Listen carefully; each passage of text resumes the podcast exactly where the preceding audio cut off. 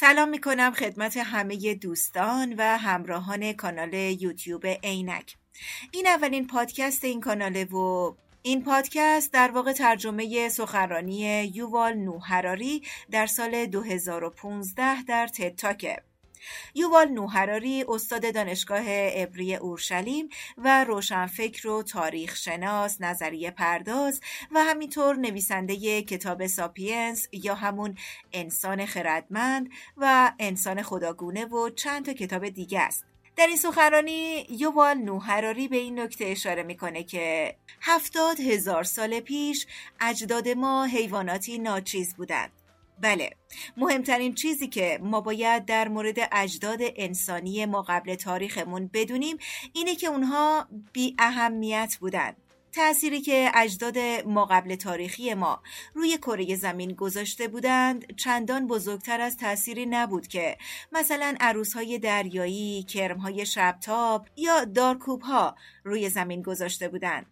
اما در مقابل امروزه کنترل سیاره زمین دست ماست و سوال اینه که ما انسان ها چطور از اونجا به اینجا رسیدیم؟ یعنی چطور از یه سری میمون های ایپ بی اهمیتی که در یه گوشه ای از قاره آفریقا سرشون تو کار خودشون بود و داشتن زندگی حیوانی می‌کردن تبدیل شدیم به قانونگذاران و گردانندگان سیاره زمین. برای جواب به این سوال ما انسان ها معمولا میایم میگردیم ببینیم چه تفاوت هایی بین هر یک از افراد گونه ما و حیوانات دیگه هست. یعنی ما معمولا به صورت فردی و تکی خودمون رو با حیوانات مقایسه می‌کنیم و به این شکل به دنبال پیدا کردن تفاوت هستیم. ما می‌خوایم باور داشته باشیم.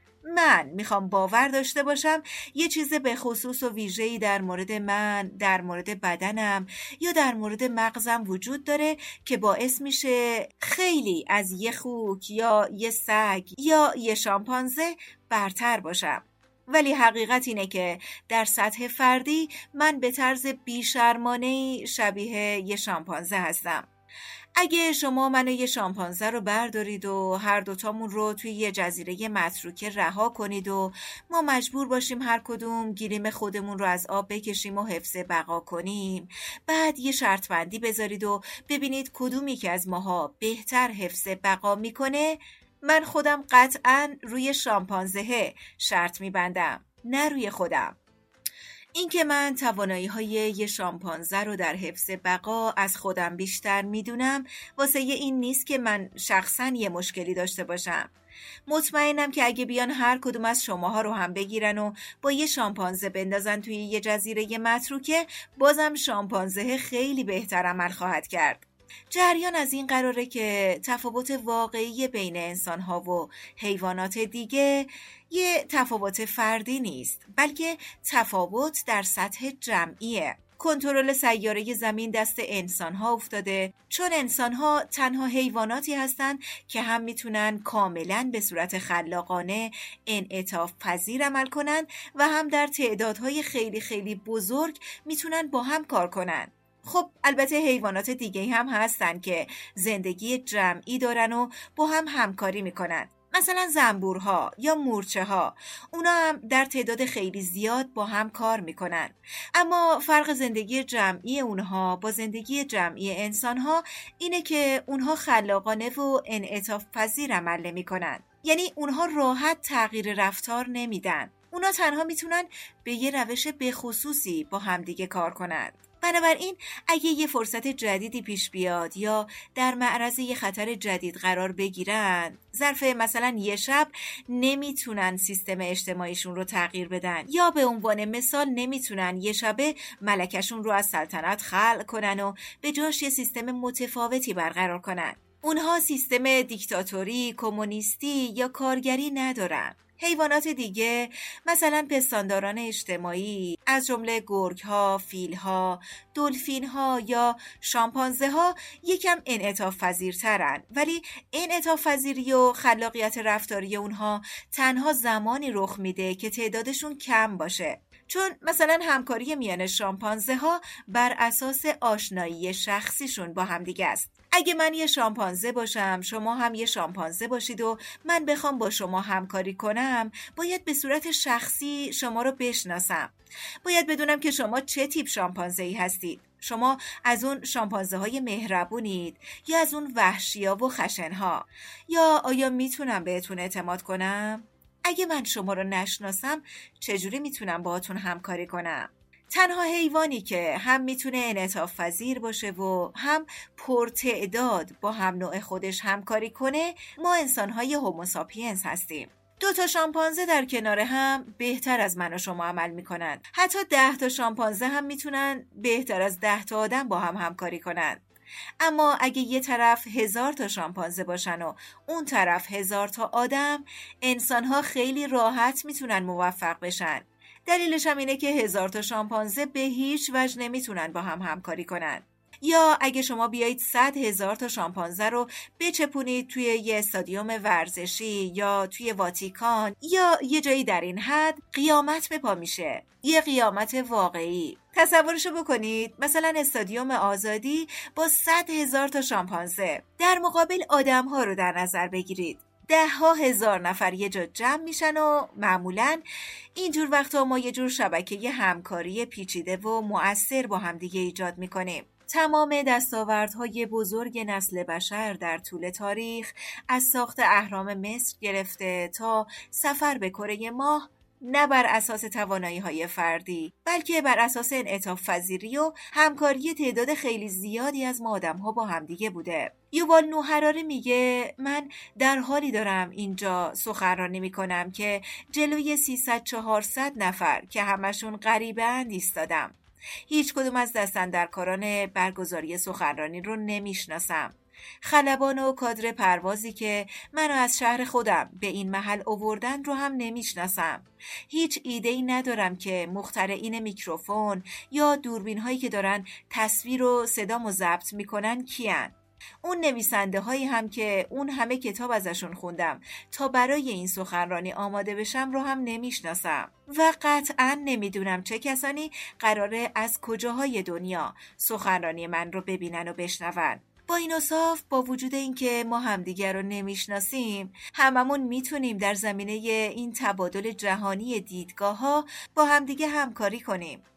این کاریه که شامپانزه ها نمی‌تونن انجامش بدن. بله اونها می‌تونن با هم ارتباط برقرار کنن ولی تا حالا یه شامپانزه ای نبوده که نصف دنیا رو سفر کنه تا بره در یه همایش شرکت کنه و در مورد مثلا موز یا در مورد فیل ها صحبت کنه. البته بد نیست اینو هم بگم که همکاری همیشه هم چیز خوبی نیست. همه اون کارهای وحشتناکی که انسانها در طول تاریخ انجام دادن یا دارن انجام میدن بر پایه همکاری های مشترک بین تعداد زیادی از آدم ها صورت می‌گیره.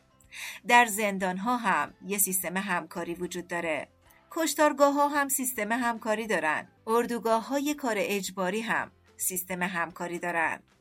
اما شامپانزه ها نه کشتارگاه دارن نه زندان و نه اردوگاه های کار اجباری. حالا فرض کنید من شما رو قانع کردم که برتری ما نسبت به حیوانات دیگه اینه که ما انعطاف پذیرتریم و می‌تونیم در تعدادهای بالا با همدیگه همکاری کنیم. سوال دیگه ای که فورا در ذهن هر شنونده کنجکاوی ایجاد میشه اینه که ما دقیقا چجوری این کار رو انجام میدیم؟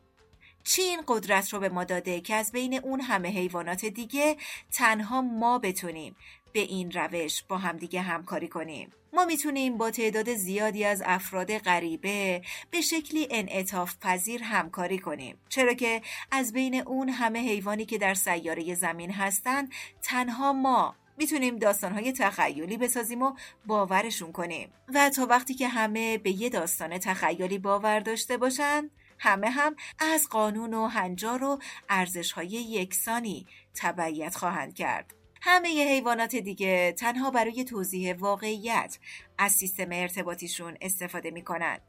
مثلا ممکنه یه شامپانزه بیاد بگه نگاه کنید اونجا یه شیره بیاین فرار کنیم. یا بگه نگاه کنید یه درخت موز اونجاست بیاین بریم موز برداریم. اما در مقابل انسانها از زبان نه تنها برای توصیف واقعیات استفاده می کنند بلکه برای خلق واقعیات جدید هم از زبانشون بهره می‌برند. مثلا یه آدم می‌تونه داد بزنه نگاه کنید بالای ابرهای خدایی هست اگه این کارایی که من می‌خوام رو نکنید بعد از مرگتون خدا شما رو مجازات می‌کنه و میفرستتتون به جهنم حالا اگه شما داستان ساختگی منو باور کنید همتون همون هنجارها و الگوهای رفتاری و قوانین و ارزشهایی که من ارائه کردم رو دنبال خواهید کرد و در این زمینه با هم همکاری هم می‌کنید. این چیزیه که فقط انسانها توان انجامش رو دارن. شما هیچ وقت نمی‌تونید یه شامپانزه رو قانع کنید که موزش رو بده به شما با این وعده و وعید که بعد از مرگش میره به بهشت شامپانزه ها و به خاطر کار خوبی که کرده یه عالم موز جایزه می‌گیره. هیچ شامپانزه هیچ وقت چنین داستانی رو باور نمی‌کنه. تنها انسان ها هستند که یه همچین داستانی رو باور می‌کنن. برای همینم هست که ما داریم دنیا رو کنترل می‌کنیم و شامپانزه ها در باغ وحش ها و آزمایشگاه های تحقیقاتی حبس میشن.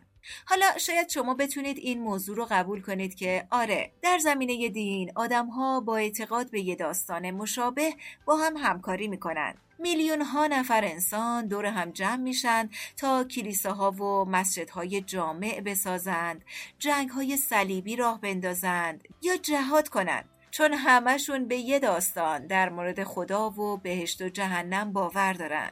اما چیزی که من می‌خوام روش تاکید کنم اینه که این جریان فقط در زمینه دین و باورهای دینی صادق نیست.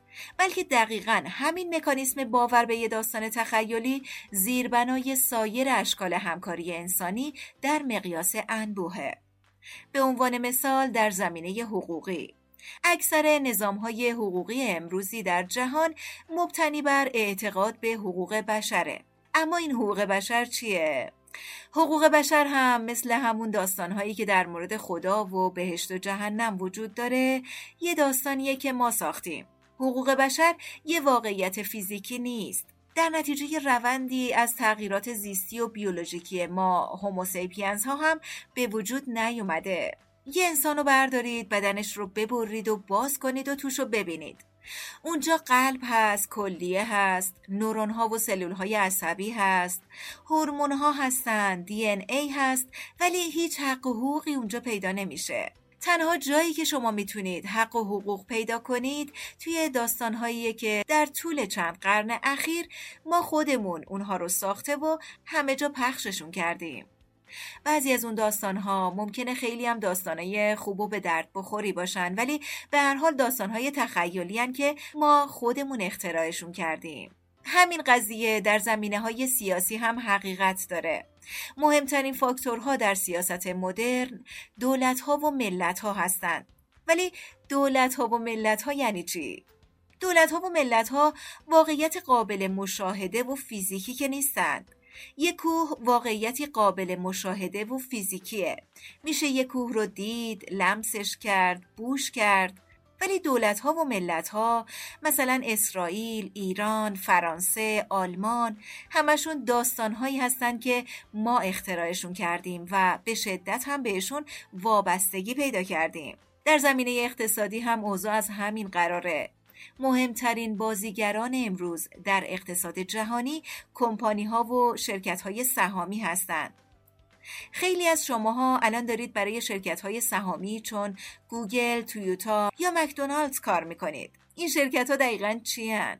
همون چیزایی که وکلا اسمشون رو گذاشتن داستان های تخیلی قانونی شرکت های سهامی داستان هایی هستن که توسط جادوگرانی قدرتمند به نام وکلا ساخته و حفظ میشن و این شرکت های سهامی کل روز چیکار می‌کنند؟ غالبا تلاششون اینه که پول بسازن حالا پول چیه؟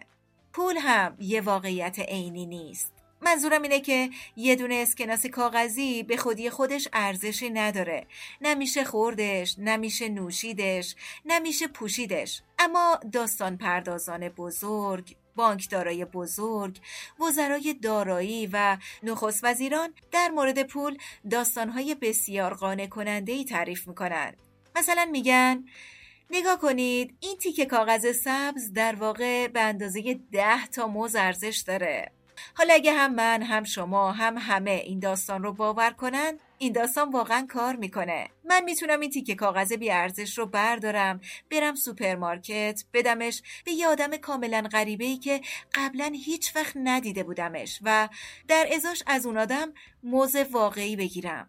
موزی که میشه خوردش. خیلی باحاله نه؟ اما یه شامپانزه هیچ وقت زیر بار یه همچین داستانی نمیره. البته شامپانزه ها هم معامله می‌کنن. آره تو به من یه نارگیل بده منم بهت یه موز میدم.